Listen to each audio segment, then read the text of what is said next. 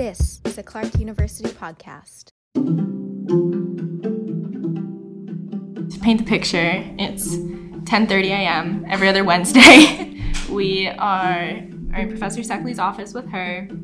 Usually, she offers us her Halloween candy, which we have been slowly depleting over the past couple weeks. Yeah, we sit on her couch. We have the book, usually in some form, and then we just kind of talk about what we find political in it. I love hearing Anna and Beiyna's questions because they might take away something completely different than I took away. I love asking questions. I love asking the big philosophical questions that can be annoying sometimes for my peers to answer. For Clark seniors Anna Walker, Ruthie Brian, and Biana Chaparian, lessons on global and social politics are woven into the action packed pages of comic books. The three political science majors started their Clark journey in fall 2020 and landed in a first year intensive class called Comic Books and Politics with Professor Ora Szekely. Here's Anna. The three of us sort of became friends post comic books and politics, I would say. Um, our first semester of college was fall 2020, and so it was right in the midst of the pandemic. I think a lot of us were quite nervous to branch out in that there was just like a lot of fear, obviously, about COVID.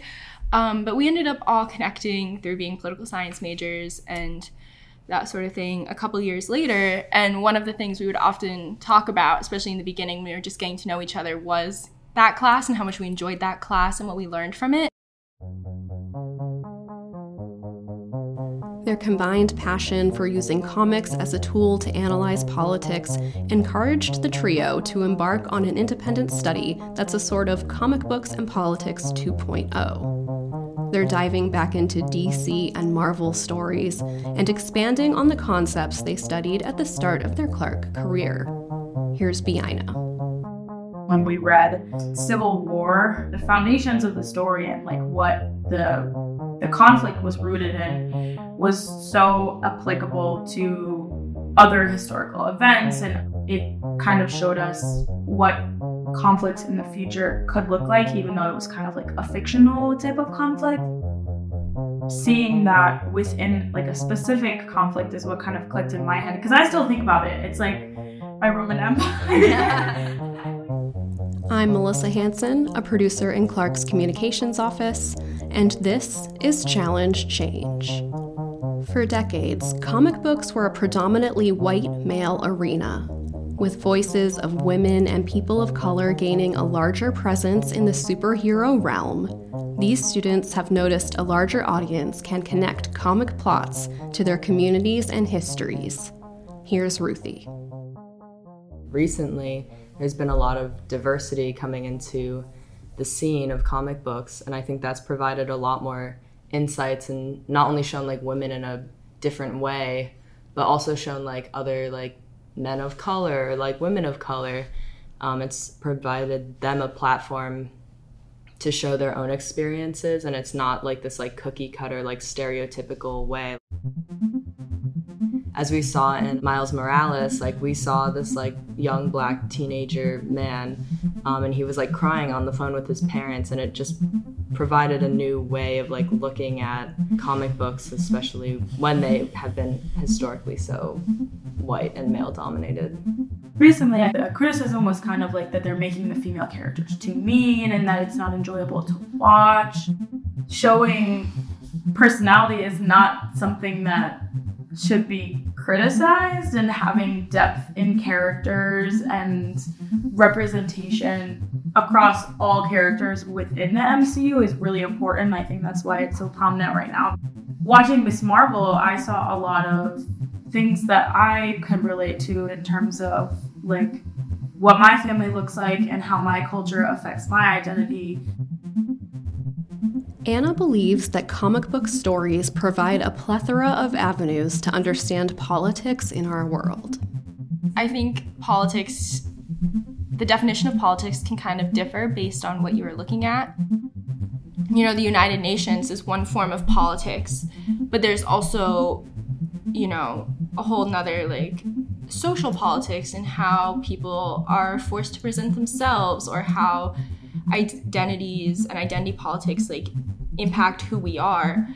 Yeah, I think this project sort of represents that represents the idea that while politics is, you know, looking at governments and elections and things like that or looking at conflict and war, I think this project presents a more broader understanding of what politics can be and how we can understand them. The way that you can analyze these different versions of politics is by looking at a story through different lenses. So, like for example, we looked a lot at like female combatants, and we so we were looking at gender politics. We use these identities and these our specific experiences as a lens to look at different politics. It's common for comics to regale readers with tales of underdogs using supernatural strengths to save the day, often in chaotic combat scenes. This is something the trio wanted to study on a deeper level.